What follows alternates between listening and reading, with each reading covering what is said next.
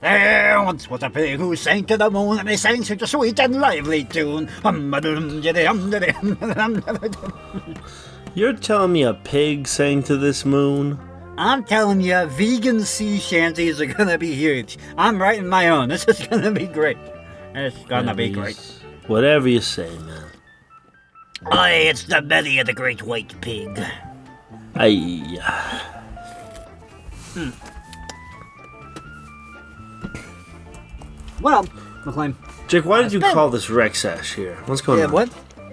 What made you call this Rexash? What Rex made me call the Rexash? Uh, many things. One thing, Carol Adams. Carol J. Old, old gooseberries. Um, well, I'll backtrack a bit. So this, the, I, I've been eating carbs for a couple weeks, and I felt like absolute garbage. You, you know how it is when that Taco Bell hits your guts at two in the morning. Oof. Oh, yeah. Oh, I'm intimately familiar. Oh, yeah. So I'm like, what am I doing to myself? What is, what am I, this is just self-abuse, man. So you know how vegans will go on juice cleanses? I went on a, I'm on a beef cleanse right now. Eating on, only, only beef.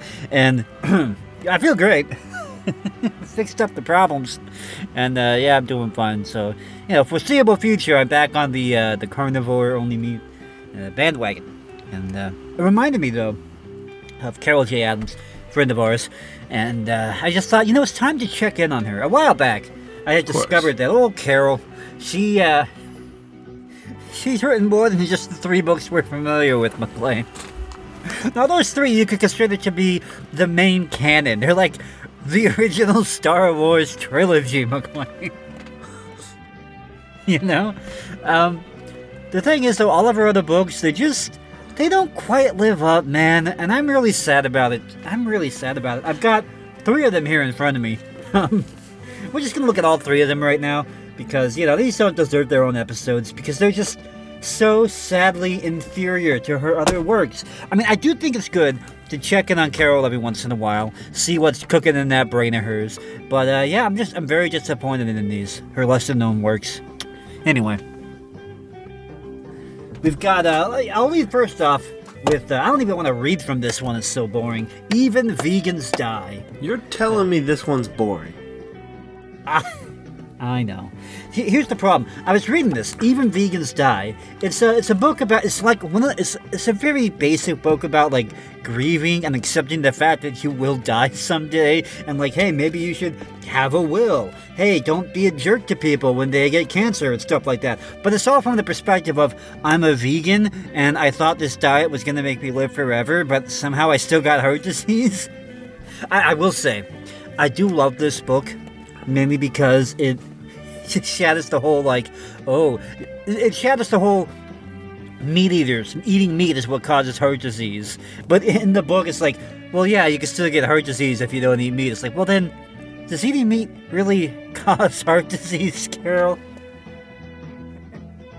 But yeah, Even Vegans Die, McClain. It's a very now, sad now, Jake, before we before we get too far into the Carol Adams lore, I do have to reveal that actually, um, since we last discussed the subject, uh, Carol's work has had a profound effect on me. And uh, I secretly converted to veganism not not too long ago. You too? I was lying about that whole beef thing. I'm all yeah, about well, the vegan. Well, the thing was, you know, I was I was on board. I was very enthusiastic. You know, I realized that animals were people too and all that. So I was very excited until I tried vegan food and it tastes like, well, garbage. Dog water, actually. Um, so the, what, what I did find out was that Oreos were vegan. And apparently, the, well, first off, Oreos are tasty, everyone knows that. McClain's hung up on me, so let's get this call going again. I gotta hear the end of this Oreo story. Uh, I blame you. Continue with your Oreo story, though. I'm very fascinated to hear about that. Not my fault, but... yeah, so Oreos, everyone knows Oreos are really tasty. Uh, and so, those being the only tasty vegan food I could find, um... long story short, I have been eating only Oreos for the past two years. Oh, yeah, yeah. Yeah, are you, are, which are you is great. Are you feeling good about fighting that heart disease, McClain? I am feeling great. Uh, unfortunately, I have also uh, secretly been living in this hospital clinic uh, for about mm, almost as long as I've been eating Oreos. It it, uh, it was a fast. it was fast uh, how long I, you know, from when I switched to the diet to when I needed to live in a hospital.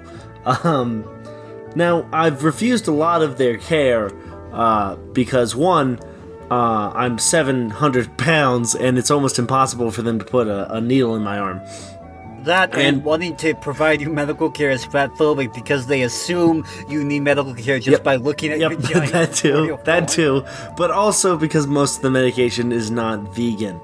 Uh, and so uh, the doctor says I have about an hour and a half to live uh, as of right now. Um, but, you know, I don't do it for me. I didn't One do this for my own health. Before you pass. I didn't do I didn't do this for my health. I did it for the animals. And so I thought to myself, how, how would I like to spend the last ninety minutes of my life? And I said, you know what? Advocating, using my platform on Westbros to advocate for the better treatment of animals. So uh, speaking of uh, vegans dying, McLean, I just... oh, I just what's that, J K? It can't hear you over my E K G machine.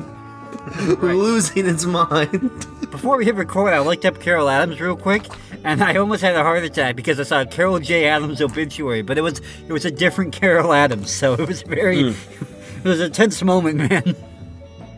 Of course, of course. I can um, only imagine. Oh, that's what I was gonna say. I think Even Vegans Die, the main reason why it's probably the, one of the most boring of Carol's books. It was co-written with like three other people, so. Starting to think maybe they sort of filtered a bit more of the crazy out. Hmm. Yeah. I imagine so. Carol Adams, Patty Brightman, Virginia Messina, and Doctor Michael Greger wrote that forward. You know Doctor Michael Greger, that's that neurotic, pale, like oddly yellow, freakish skeleton-looking dude who's always who's always trying to tell you about all this all this all this vegan science that's coming out and all this research and the studies. So you, and I I give you the evidence so you don't have to look at it. I don't know if you're as well versed in the lore of uh, YouTube vegans as I am, but uh, he's he's a funny one, Michael Greger, author of the book, by the way, How Not to Die, and he wrote the foreword to Even Vegans Die, and so he says, "Wait, what?" The author of How Not to Die is writing a foreword to a book called Even Vegans Die? Yes, and here's why. So my book is titled How Not to Die, not How to Not Die. So everyone dies. I'm, listen, I'm, veganism just gives you the best chance at not dying sooner. Because uh... be, so the, their claim, by the way, I, I want to sidetrack on this real quick, and then we can go on to the next Carol Adams book. The claim that vegans live longer is it's a pernicious one, and there's a reason for this. Actually, there's a reason why this myth won't die. Um, oh no, sorry, this is a different study that found that vegans and vegetarians have worse physical health, mental health, and quality of life.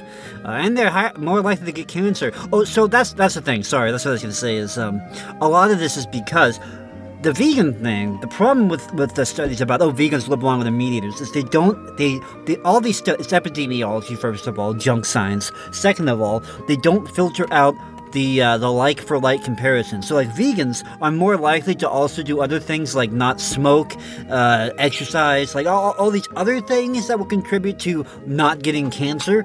But once once you filter that out and compare vegans and meat eaters who have the same lifestyles other than that, the vegans do so much worse. It is not even close.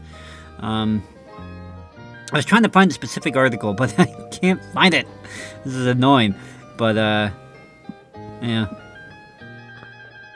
Anyway, not the point. So that was that's that's a basic overview of Even Vegans Die. I don't even want to read from it. It's that boring. It's just not. I think there was. Hold on. There was one like little bit about um. It's simply impossible to take the judgment out of the terms obese and overweight. Even when used without any intention of judging, there's a pejorative aspect to the words. They convey the idea that there's something wrong with your body, that you are different from the norm, from what is healthy and ideal. Now, now, why why would anyone think that about being obese? Why would anyone think that that is unhealthy or different from the norm? I have no idea why. Ah. Uh, Anyway, going on about stigmatizing fatness and that you shouldn't, you shouldn't stigmatize, like, not all vegans are going to be skinny guys. So yeah, like, yeah just because I happen to be eight hundred pounds, I gained one hundred since the last time I mentioned my weight five minutes ago, uh, doesn't mean you should stigmatize me. Uh, and then that's followed up with the section on even vegans get heart disease.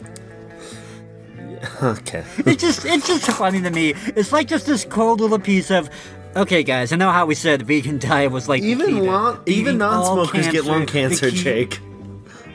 Like, I know how we told you that going eating only plants, like, you would never get cancer, like Alzheimer's, not a chance. This book is just like a whole long, like, yeah, that's probably still going to happen. Everybody gets these things, whether they're vegan or not. It's like sort of soft soft selling the bad news, but. It is funny to me, like, the the way they say it, it's not that veganism doesn't prevent this. It's that, oh, no, everybody gets that. Everyone gets Alzheimer's cancer. That's inevitable. That's just going to happen. It's like, eh, I don't know. Maybe if you weren't eating refined grains and carbs, but that's just me. Um, I'm putting that one aside. Even vegans die. Kind of a letdown. Sorry, Carol. And I pull up the book, Burger, by Carol J. Adams. Now, this book is unique. Uh, it's part of a series called Object Lessons, in which each book is written by a different author. It's like short little essays on, like, everyday items, about the history of them, and for some reason they tapped Carol to write about burgers. So, most of the book is about mm. the history of the burger. It's not interesting at all. Um... It's about the history of the burger, and then she works into stuff about the sexual politics of meat, and how, like, it's it's like eating women. Yeah. yeah uh, chapter yeah. four, uh, no, no, no. I've burger. heard all that before. That's that's that's not no. even crazy anymore. That does that does nothing, you know. Anyway, but what I'm really the, the the part of this book that I do find interesting is that the second half of the book is all about veggie burgers, McLean, vegan burgers. Um, actually, hold on. Let me look this up real quick. I'm gonna look something up real quick because I've I've long I've long had a theory about this, and I just want to confirm it. The vegans back in the nineties um, really was re- they were really up on uh, mad cow disease. I don't know if you remember this, um, mm, but it's, it's, it sounds vaguely familiar. Yeah, and when when I was a kid, I remember hearing a lot about mad cow disease. But uh, yeah, because it was it was it was the thing of its day where people were freaking out about it. Extremely rare. Um, it's, hold on a second, mad cow disease. And it was really, really overblown in the media. The vegans thought they had something, though. It's, it was like, yeah, we raise cows. And then mad cow, it's like, it's like, I mean, it's like the same, the same reasoning they have of humans ate bats, and that's what caused COVID. Eating animals is killing us. That nonsense. Um, uh, let's see. Let's just jump into the Carol here. Being disembodied, hamburgers lack the ability to remind us that cows breathe, eat, defecate, and as ruminants, Carol, eruptions. I've heard all this before. Come on. Er- I get it. I don't know of, that the, the meat is an animal. Eruptions of what is involved in the burgerness of the hamburger, the cow eating the brains of the other cows, the cow eating food that could go to humans, the cow defecating and burping occur, but nobody cares. Eric Schlosser showed in Fast Food Nation how there's S in your meat. Fecal... So... Fast Food Nation, I read that thing in middle school, and I am so annoyed that I did now as an adult looking back and realizing that thing was just manipulation, man. It, it talked about, like, slaughterhouse stuff at the turn of the century, and it, and it just drummed up, like, these things where it's like, yeah, this is probably made up by a newspaper for shock value of, like, oh, a guy fell in the meat grinder, and they didn't even fish him out, they just served people. It's, I, uh, I don't even remember. It's what's stuff space. Like that. Stuff Sinclair like that. Lewis. Upton Sinclair, my bad. I always get that. I always get that confused. Upton Sinclair, that communist. yeah, but, but yeah, Fast Food Nation was just the, the whole goal of that book was just to gross you out about fast food. And then there was Super Size Me, the documentary with Morgan Spurlock. So what he did was he just ate only McDonald's for a month until he got sick. but he's he's a ve- he he did it because turns out he's vegan. So or, or, or at least his he's girlfriend so, was whatever. Vegan. Yeah. But so she talks about that. Uh, but anyway, fears of blah, blah, blah, blah, blah. The modern success of the hamburger, as it's located in consumer practices, uh, displaces whatever discon- whatever discontinu- discontinuities various identity crises might prompt. Moreover, modernity favored grand narratives. And what a grand narrative is, this is postmodernism junk, man. And what a grand narrative it's had in the hamburger, especially when it ignores the federal subsidies and monopolies propping up the hamburger. I'm sick of Big Burger, man. Grand narratives, that's what postmodernism, that's what postmodernism calls, like, claims to objective reality or, like, shared truth, grand and narratives, and there's no legit ones. None of them are legitimate. It's all garbage. It, is the hamburger an exhausted modernist relationship to space, human-animal relationships, and food with its hierarchy of control, its mastery of non-human animals and the earth? If the hamburger is the unsustainable solution to protein delivery, what could take its place? Well, we, we know it's unsustainable, guys. We just know that. Cow farts are killing the planet. We're all gonna die. Mommy Earth is crying every time you eat beef. The veggie burger, like the hamburger, the veggie burger has conflicting origin stories. A twenty fourteen article traced the meatless burger only as far as nineteen eighty-two, but it's been around since at least nineteen fifty-five. And the, there was a scene in The Seven Year Itch that had a scene in a vegetarian restaurant with a soybean hamburger. What would the soybean burger of the mid fifties have contained? Uh, Probably. So. Fun fact, up until, oh. up until I think like maybe seventies, eighties, soy was still considered like not supposed to be food for humans. Like the the average man on the street would go, soy? That's disgusting. Why would you feed that to human beings? Plastic. And so like it was it was a joke back then, because there was only like wackos and cranks and like who was it? Who was it? Henry Ford. Henry Ford was obsessed with soybeans. We're going to turn this industrial product into food, guys. It's going to be great. If an early definition of a veggie burger might have been something a vegetarian eats that no one else wants to, then the history of the veggie burger is tied to the history of the vegetarian. The nineteen fifty-six book Soybeans for Health suggested soybean burgers were part of the answer to population growth, land scarcity, and health. A- anytime... someone brings up the, the population crisis, like overpopulation, I just immediately discount anything they say after that. They will shove the most anti-human, damaging, evil policies down on you if they think they're doing it for the greater good, man. It's like, no, we just gotta kill half the planet. It's fine. We'll just feed people soy. It, it, it'll be fine. But the Third Avenue vegetarian restaurant in The Seven Year Itch is portrayed as an environment for cranks, not social justice activists. Everyone eating at the restaurant is shown to be dowdy or elderly, with bodies that definitely would not cause traffic to stop if one was standing above a grate in a white dress. I wonder why.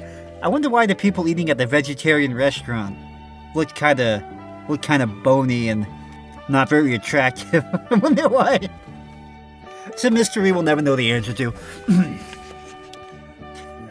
Vegetarian is equated to a wacky cause in this film.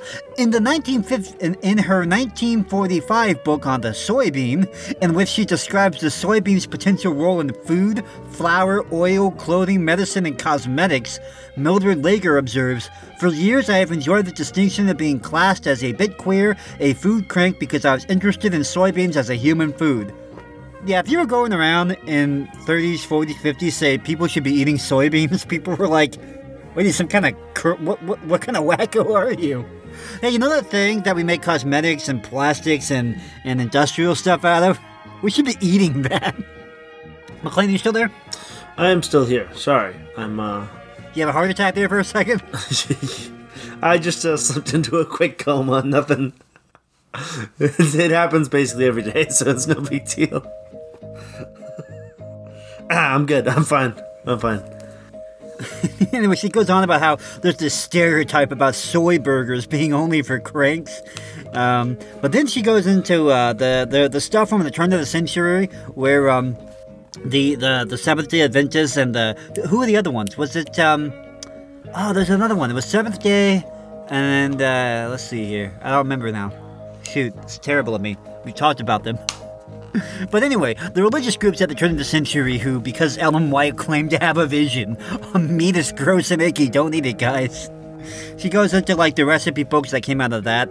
Um, and it's like, so, yeah, it, it, yeah, anyway. Oh yeah, she talks about Ellen White, founder of Seventh-day Adventism.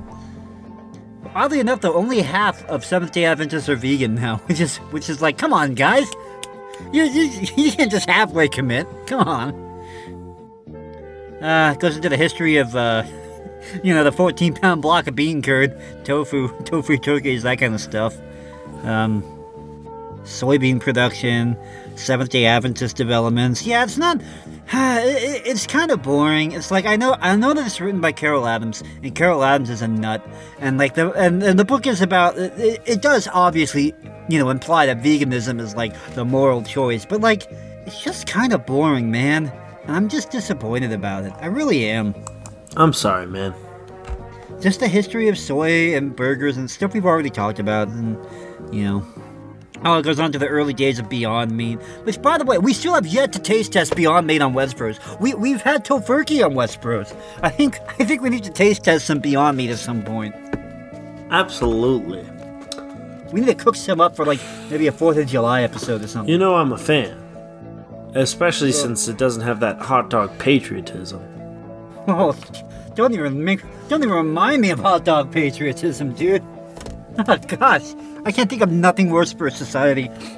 Speaking of which, I was just, I ate like a whole uh, eight pack of hot dogs last night, and I was still hungry afterwards. I'm like, I could give Joey Chestnut a run for his money, as long as buns weren't part of the equation. The buns are what slow you down, man. That's the X factor. People think hot dog eating contests, they think you eat a bunch of meat. Nah, it's the buns. Those are what slow you down, man. It's the carbs. It's the, it's the, it's the lead weight in your stomach. And now we're on to the third book. Now, McLean, Carol J. Adams. Uh, I'm sure I'm sure you know this by now, but she graduated with a Master of Divinity from Yale, or a Master of uh, Theology? Yeah, Master of Divinity from I uh, Yale University. I did not know that. And she's taught at Perkins School of Theology. Now, I have to, uh, so that place she went to school, you know, they're not exactly known for, uh, let's just say Master of Divinity can basically mean anything these days. Yeah, that sounds about right. Uh, it's, yeah, it's not good. It's not good the state of the high-end Christian colleges these days. Uh, vaguely religious. And her husband is a uh, reverend. Um, he, his church, I looked it up because I was curious about this. His church was in Dallas. He re- retired recently. Um, where did it go? See, this is why I only visit the Universalist Unitarians. Yeah, Reverend me Bruce and, Buchanan. Uh, me and he was Steve Almond. Presbyterian Church in Dallas, Texas, and I was looking at the website, and it's like, eh, pretty normal Presbyterian type stuff, but then they have a whole, like, like the main thing they seem focused on over there is Black, Black Lives Matter, but hmm. that's their main thing, and so I was like, huh, interesting. And then Carol, Carol, Carol, Carol, um... there's a certain type of person, you know, the spiritual but not religious, like the people who believe in God, but like it's a, they, they view it as a as a force. They don't they don't necessarily, like, you know how God said all these things in the Bible, well, I don't like them, therefore God probably didn't mean it, and because God is love, then God must like whatever perverted weird thing I'm into. So that was so funny God how God pretended to not like gay people. Yeah, well, Carol's all about, as we saw in uh, Pornography of Meat, she's all about the L G B T rights. She's a huge abortion advocate, too. She, uh, huh. I sent you a picture of her from, like, the seventies, of her holding this giant abortion uh, banner. She wasn't exactly a lurker back then, either. I hate to bring looks into her, but, you know. Hey, boo. Irrelevant. Yeah. Oh, that's the other thing I sent you. I forgot about that. Yeah, the vegans. I, I, a while back in r slash vegan, they were we were reading posts where they were like, yo, you claim that soy has estrogen, but I can't think of anything more estrogen-filled than mammalian milk. And I just, there's this chart showing, like, you know, soy content in foods, or, sorry, estrogen content in foods. Beef, it's like two N G. I don't know what kind of measurement that is. Milk is like fifteen. Soy flour, three hundred forty-two million. This is like saying the, this is like saying the, the, the whole football is gay argument by Steve. It's just, you're calling me a soy boy now. It's the same thing.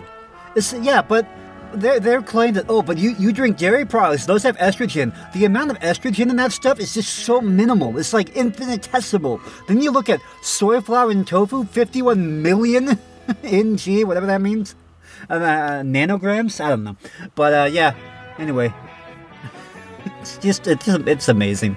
You can't defend, oh, the vegans. Defend estrogen content by calling me a soy boy. I love throwing out half-truths out there, you know. It just really helps my case. But back to what I was saying. So Carol, she's, uh...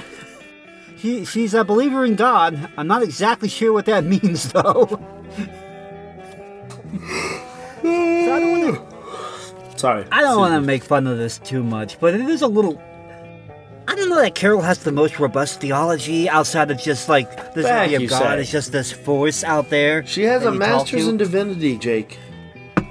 I'm sorry, I forgot. Show um, me your show me your degree. Look, far be it for me to question another person's faith, but when you write a book entitled Prayers for Animals, I have questions. I'm not questioning, I just have things I'd like to ask.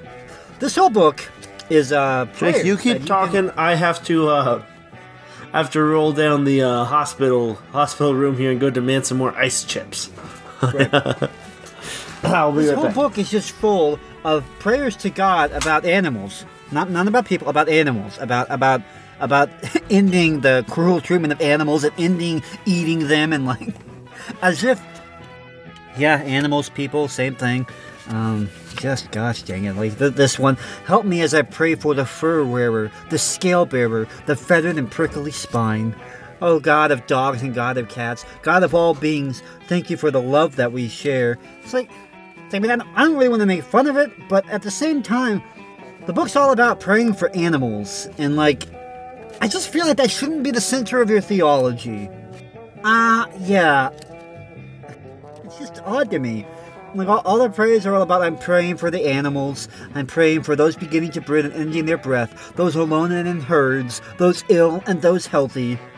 Dear God, I heard, an, I heard about an animal in trouble, yet I am so far away from this animal. I'm stricken by his suffering and saddened by my own powerlessness. I cannot save this animal, but I can pray for this animal's safety. It's just really off.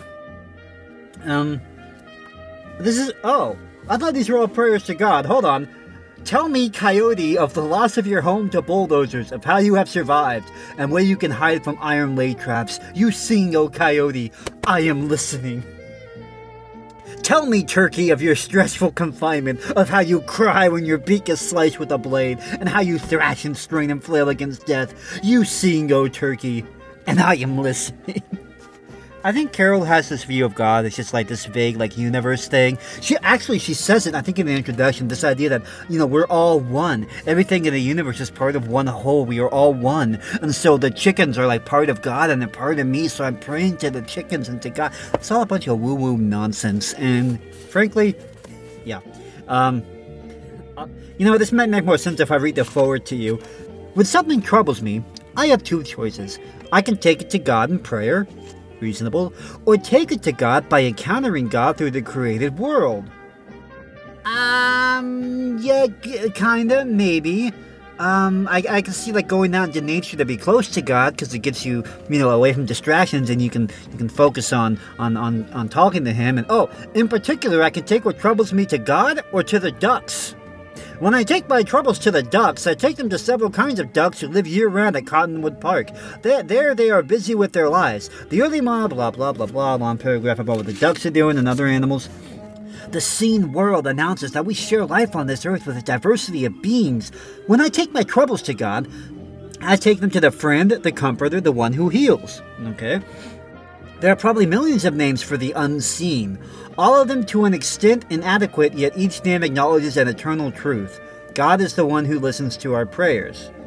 Prayer is an active engagement with that which is beyond our understanding, yet something continually present to us. And, well, it's an active engagement with God, not not just engaging with anything that's beyond your competence. It's God. It's a specific thing. Um... Prayer connects us to the sources of our suffering and the source of our healing. Everyone who loves an animal can grow through praying. Uh, prayer is a creative act, links us to the Creator and to creation. Through prayer, we are one with all of God's creatures. Prayer is where the love of God and the love of animals, the unseen and the seen, meet together.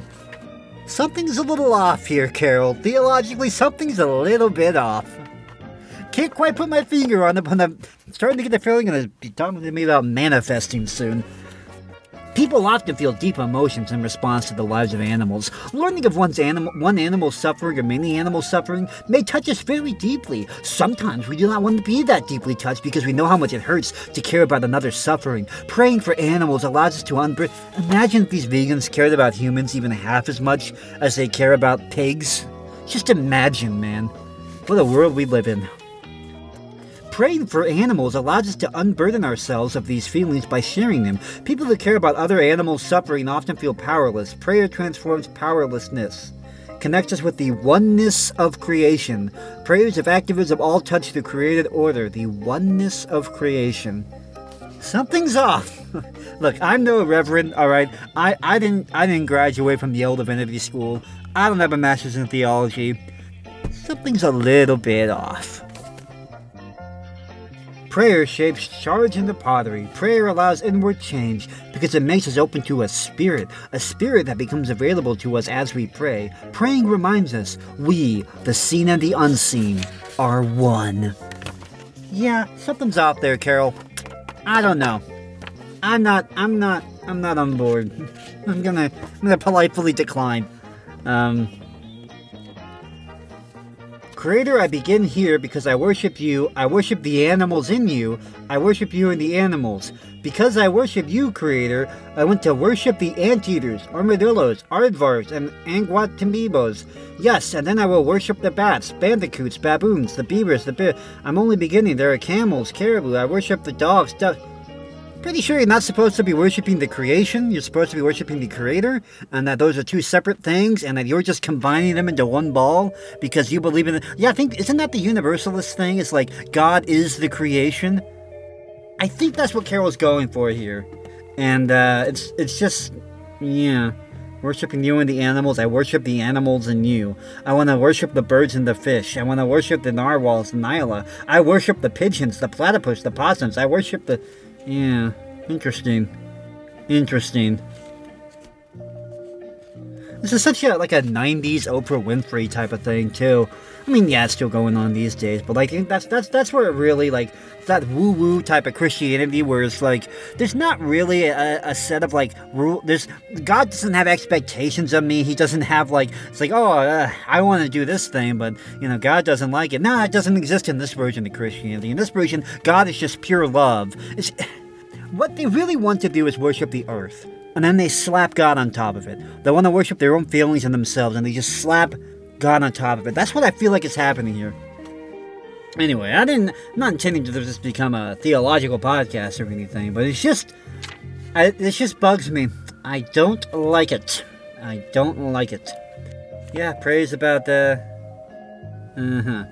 Here's a prayer about elephants who die, and like, I'm so sad that elephants die. Yeah. Kind of seems like this isn't really about God. Kind of seems like it's about worshipping the creation over the Creator. Just kind of, just kind of seems like that. Hmm. Just a thought. Anyway. Uh, oh God, when I think of the love each baby needs, I think of calves. I am so saddened that calves are taken from their mothers. Why do we do this? Why do we kill caregiving? Why do we see ourselves as more important than a calf and his mother? I'm going to go out on a limb here. I'm pretty sure God, God regards humans as actually being more important than cows. I'm pretty sure, pretty sure when he said he made man in his image, that actually meant something, Carol? Just, I don't know. What do I know? You know, I didn't, I didn't go to Yale Divinity School. What do I know? I cannot comprehend twenty billion animals de- de- destined to be eaten. Can you? For what? I would not... Because God gave us animals to eat them, Carol. That's why. I would not want to lose my home, God. I would not want to be born to be eaten. Yeah, it's a good thing you're a human being and not an animal. You were you were created for a different different thing there, Carol. Um, sometimes I think we need to learn what pity means, what repentance means. Oh, Carol. Yeah, they're they're all like this about about. Oh God! Oh no! Brother Chimpanzee, at this moment I am holding you close. Brother Bonobo, Sister Mangabey, I pray for you. Brother Macaque, Sister Gibbon, I pray for your habitats. Brother Mandrill, Sister Gorilla, I pray for your families. Brother Monkey, Sister Ape, I pray... Go on, Carol. The monkeys are not our brothers and sisters. This, I'm going to be harsh here. You know what? I, I'm, I'm not your pastor, I'm not your reverend husband, but I think I, I know I know just enough about the Bible to say... Monkeys are not our brothers and sisters. You know what? I'm drawing the line there, Carol. This is... I'm, I'm done with this book. I'm done. It's just so silly. Carol, you've wasted your life. Oh, you poor woman. Oh, Carol. Anyway, I just think it's good to check in on Carol every once in a while. Speaking of Carol, by the way, I found an article from twenty twenty... where uh, she was very upset. So there's this uh, feminist vegan slogan going around called hashtag Moo Too. Uh, first you know, off, first off, hashtag, hashtag Moo I would like too. to. Uh, I'd like to apologize. This is perhaps my most inattentive episode of Westbros to date. Uh, but I certainly hope while you were gone there, you were praying for Brother Bonobo. No, I was. Line. I was going to say, in Carol's defense, I pray to my ducks all the time. Uh, my skunks. My scorn skunk! That's right, Brother Bonobo. Jake, I'm going to start calling you Brother Bonobo. I hope that's okay. Thank you, Sister Mandrill. Mandrill. Uh, uh, you know, I'm, the crazy okay. thing is, I can't think of, like, there's, like, what major religions are vegan, anyway? Uh, I think there's, like, the... Seventh-day Adventism? You know, the wrong Maybe? ones, first of all. Second of all, it's, like, Eastern ones, mostly. Uh, they're not vegan, though. They're vegetarian, so, you know. And I don't think they pray to each individual animal. And I feel like Carol really missed a lot of animals. Brother Sea Slug. I don't think uh, Carol really has a solid grasp on, on Christianity. I, Sister Amoeba. Tells me.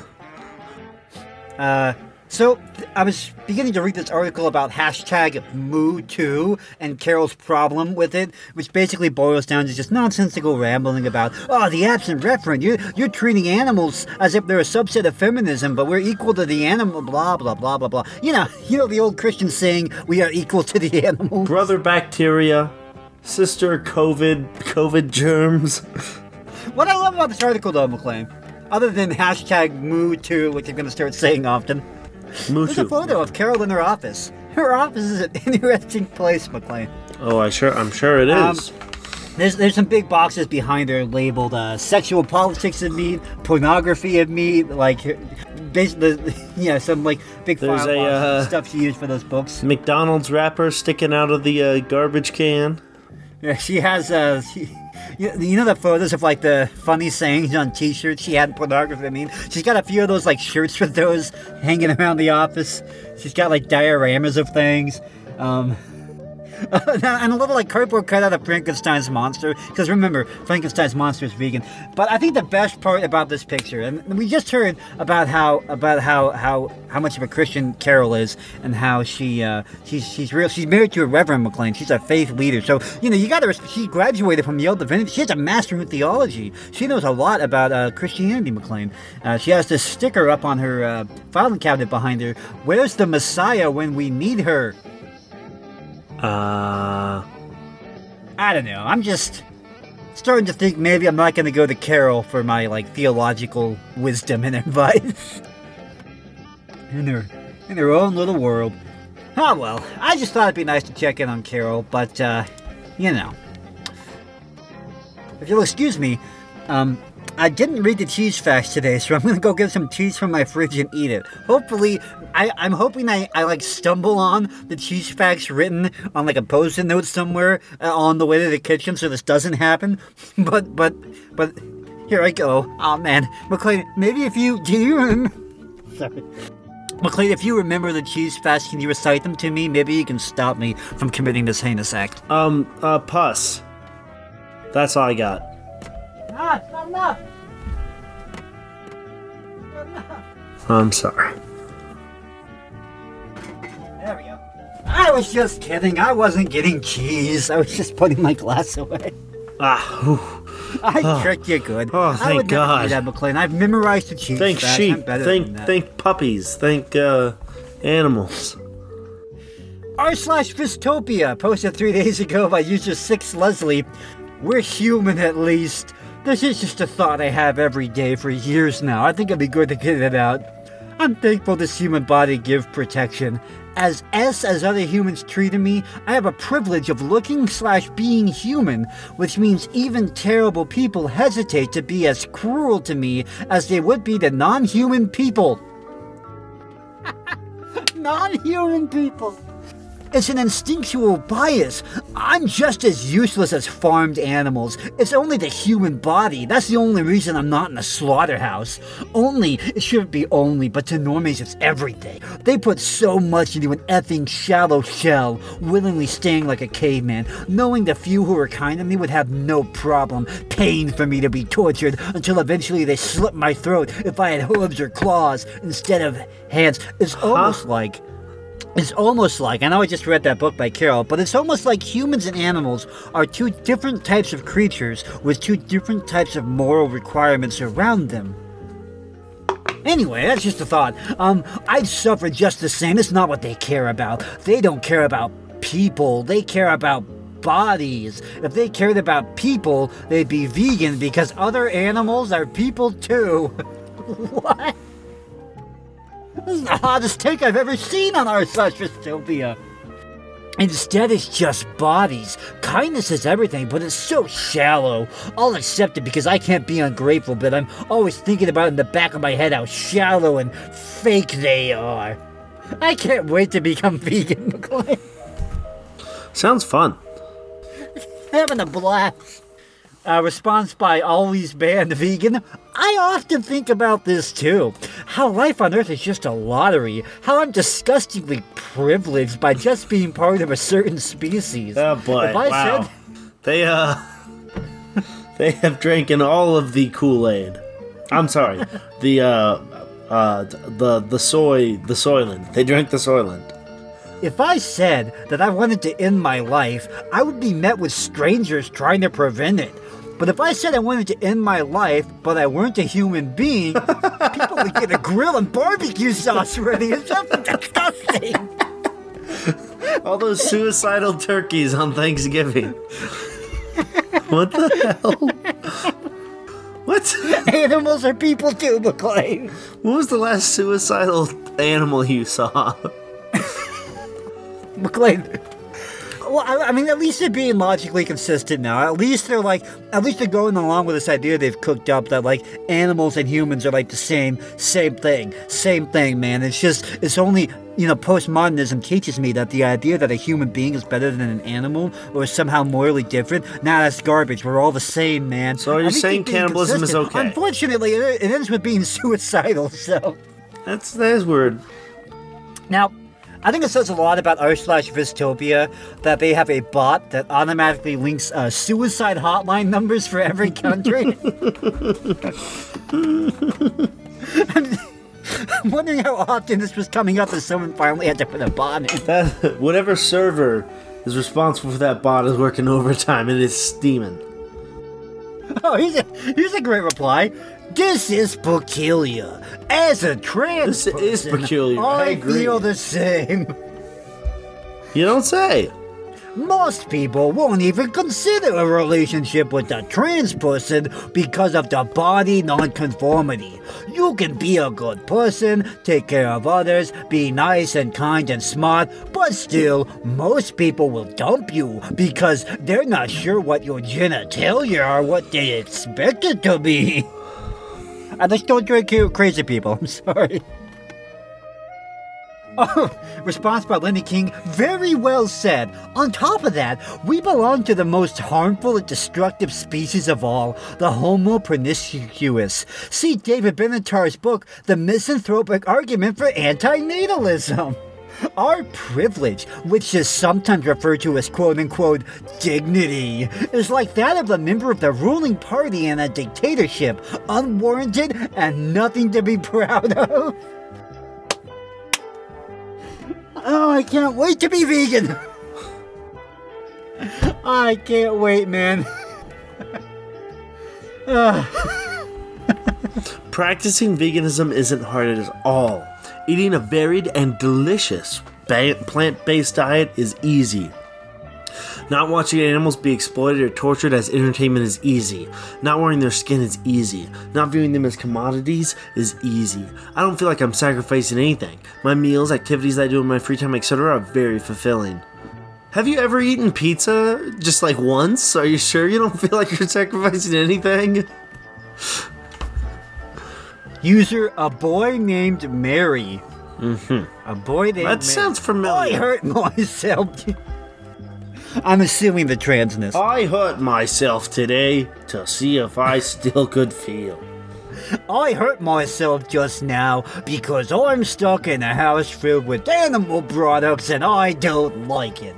It what? wasn't very bad. Just a few punches and not enough to bleed, but it's still disappointing. It's a what? bad feeling being...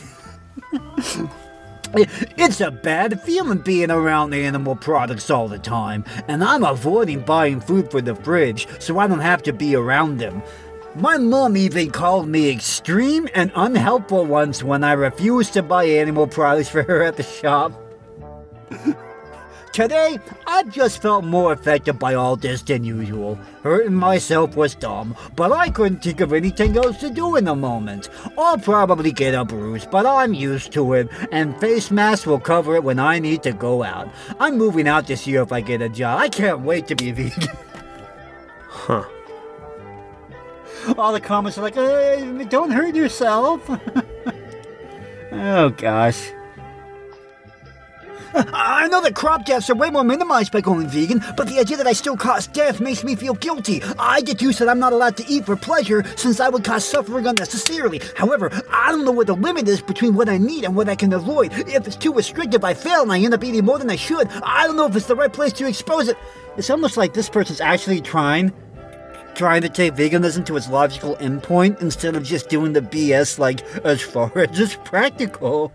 Yeah, it's practical for him to only eat when he needs to, so he doesn't cause other deaths. Can't wait to be vegan. Uh, look up what plants have the least amount of crop deaths and try to eat more of those. Okay. Sure. Oh, God. Like, well, he, he's actually being consistent here. He's actually trying to follow this as an actual philosophy, guys. You gotta support him. You gotta support him. Yeah.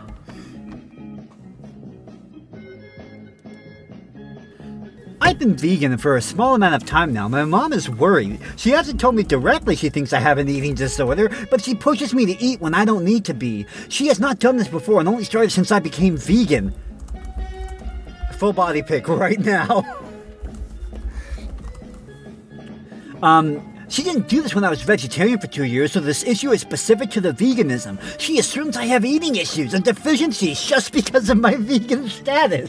Today she went shopping and got some vegan replacement items that I didn't ask for. When I acknowledged it, she said, yeah, I got those because you need to eat. I also mentioned I have to figure out what I want to do for food for a camp I'm going to soon that will likely have a limited amount of vegan options. She said, you might just have to suck it up. You have to eat. She didn't say anything like this when my sister brought her own food to the camp because she had food allergies. My mom always says things like, not everything you read online is true when I talk about vegan statistics, but I'm starting to wonder if some random person on Facebook told her that veganism is an eating disorder and she just treats it like fact.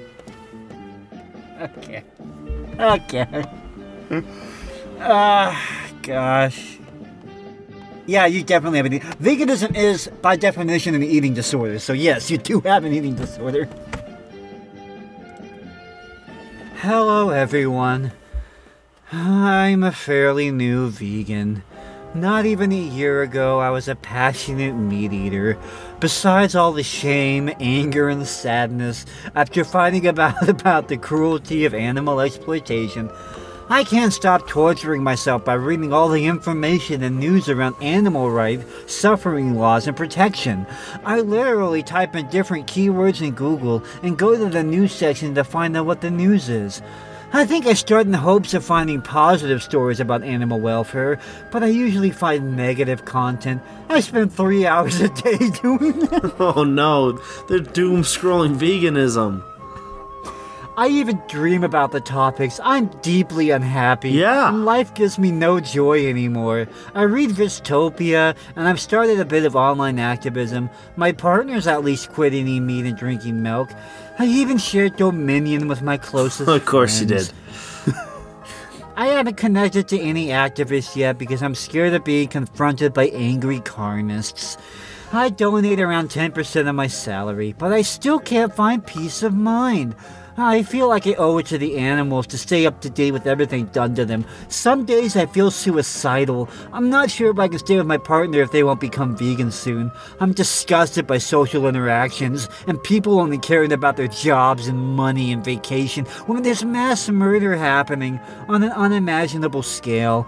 I want humanity to go extinct. I won't ever give birth, but I still want to be happy even though I don't deserve it since I'm human as well. The dystopian doom scrolling is making me miserable. How do I stop without feeling like I failed the animals? I can't wait to become a vegan! Uh, I cannot wait! I, I am so thrilled to be a vegan. I wrote this post here. Uh, gardening places effing suck, D A S, full of cruel scumbags. Okay, vegans, make being against objectively the worst human-caused suffering of all time their entire personality because no one else wants to stop causing it.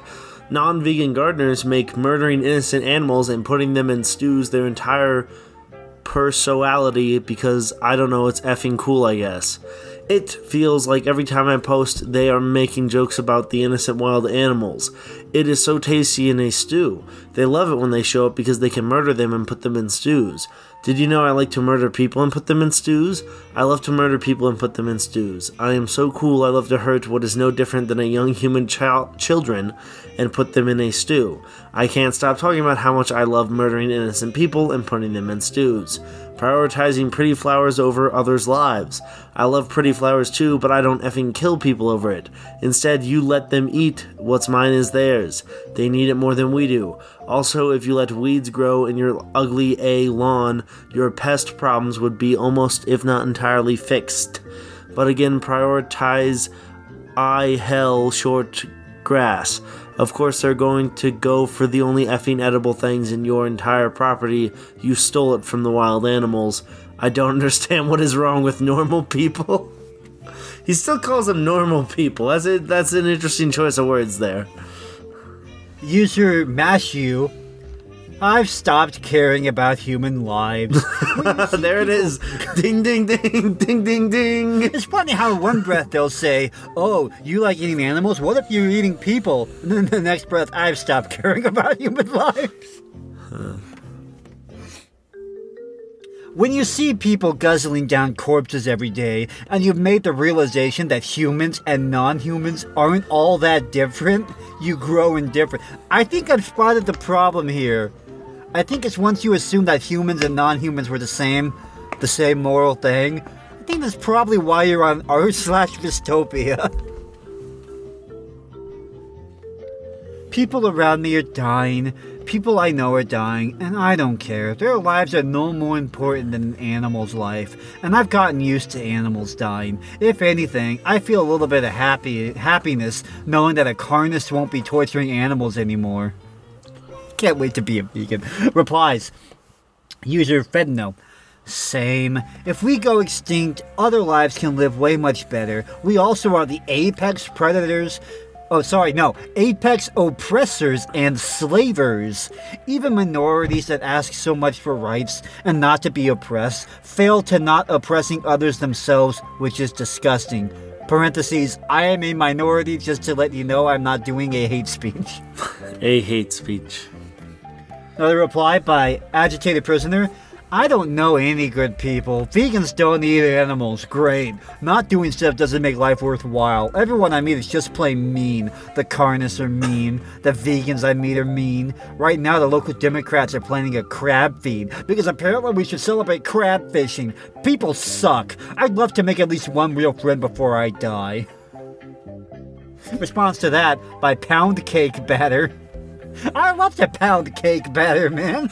Every day. Just guzzle it down. You and me both. It's practically impossible to tell who is good once you escape the notion that goodness always equals kindness. Uh-huh.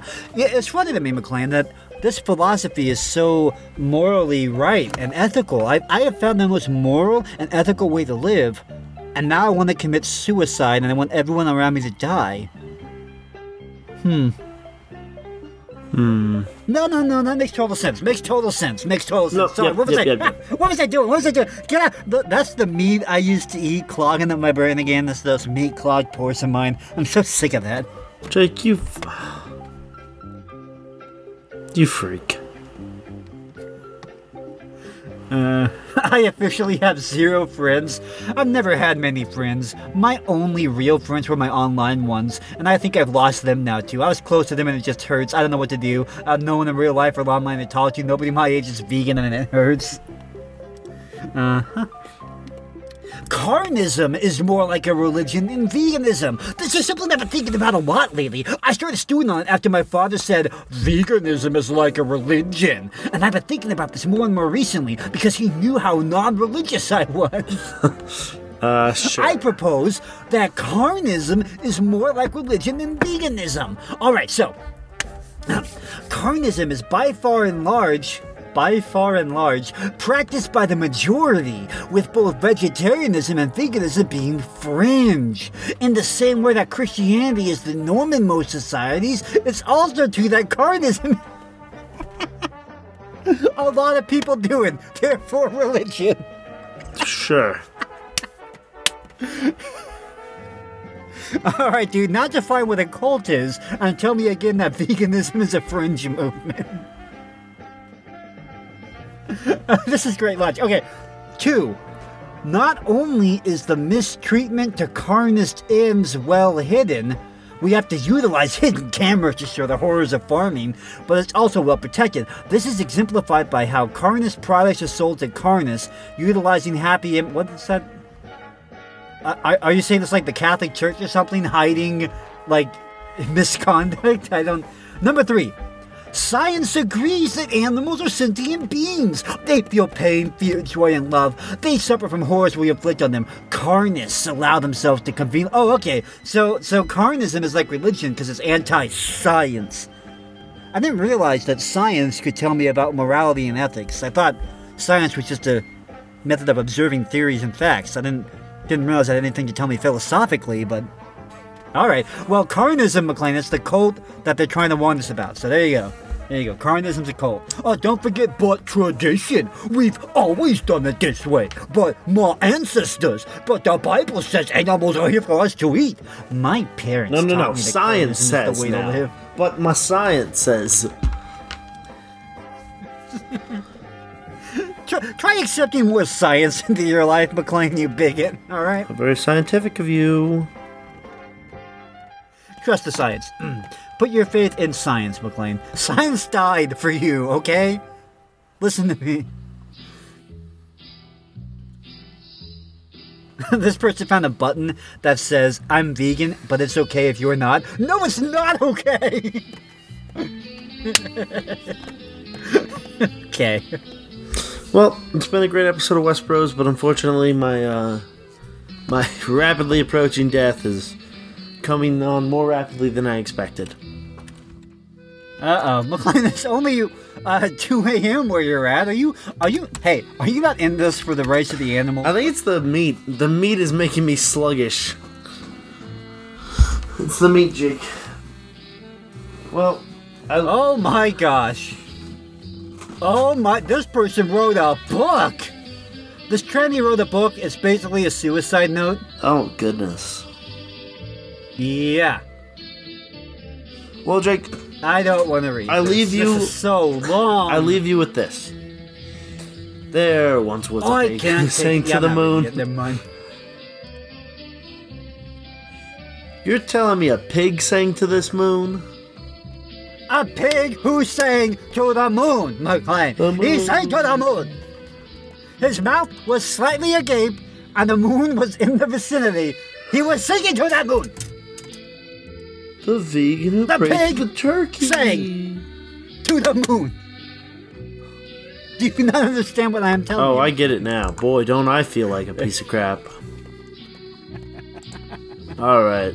Hope you think twice next time before telling me that pig didn't sing to the moon, okay? Silly me. vegan boot camp dot org. Oh, there's a nice little ad for vegan boot camp dot org where I take a vegan thirty-day challenge. This man is nuzzling a cow. This is the gayest thing I've ever seen. That's the least boot camp thing I've ever heard. The gayest thing I've ever seen. All right. Uh, All right. Well, with that, um, uh, uh, don't eat meat because you're you're eating women, but also that's okay because no one cares about humans. All right. See you later. Oh, good. Now that McLean's gone. Thank goodness that animal-abusing idiot is gone. All right, I cooked up some soybean burgers that I can enjoy by myself without that bigot around me because humans are evil and stupid and I ate them all.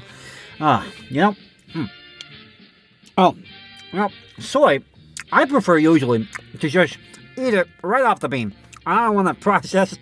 I don't want it made palatable at all. I prefer the disgusting raw soybean. Oh, mm. But this Beyond Meat, I'm going beyond taste right now, I'll tell you that much. Oh boy, ah, where did, I'm out of sort. Did McLean take my last jug of soy? McLean!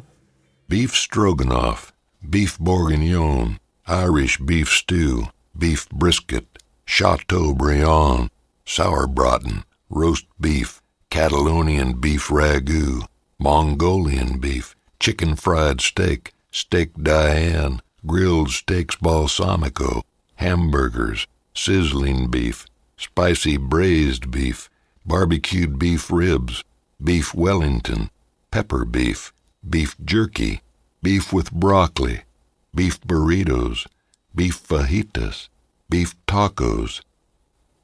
Do you see where I'm going with this? Beef. It's what's for dinner.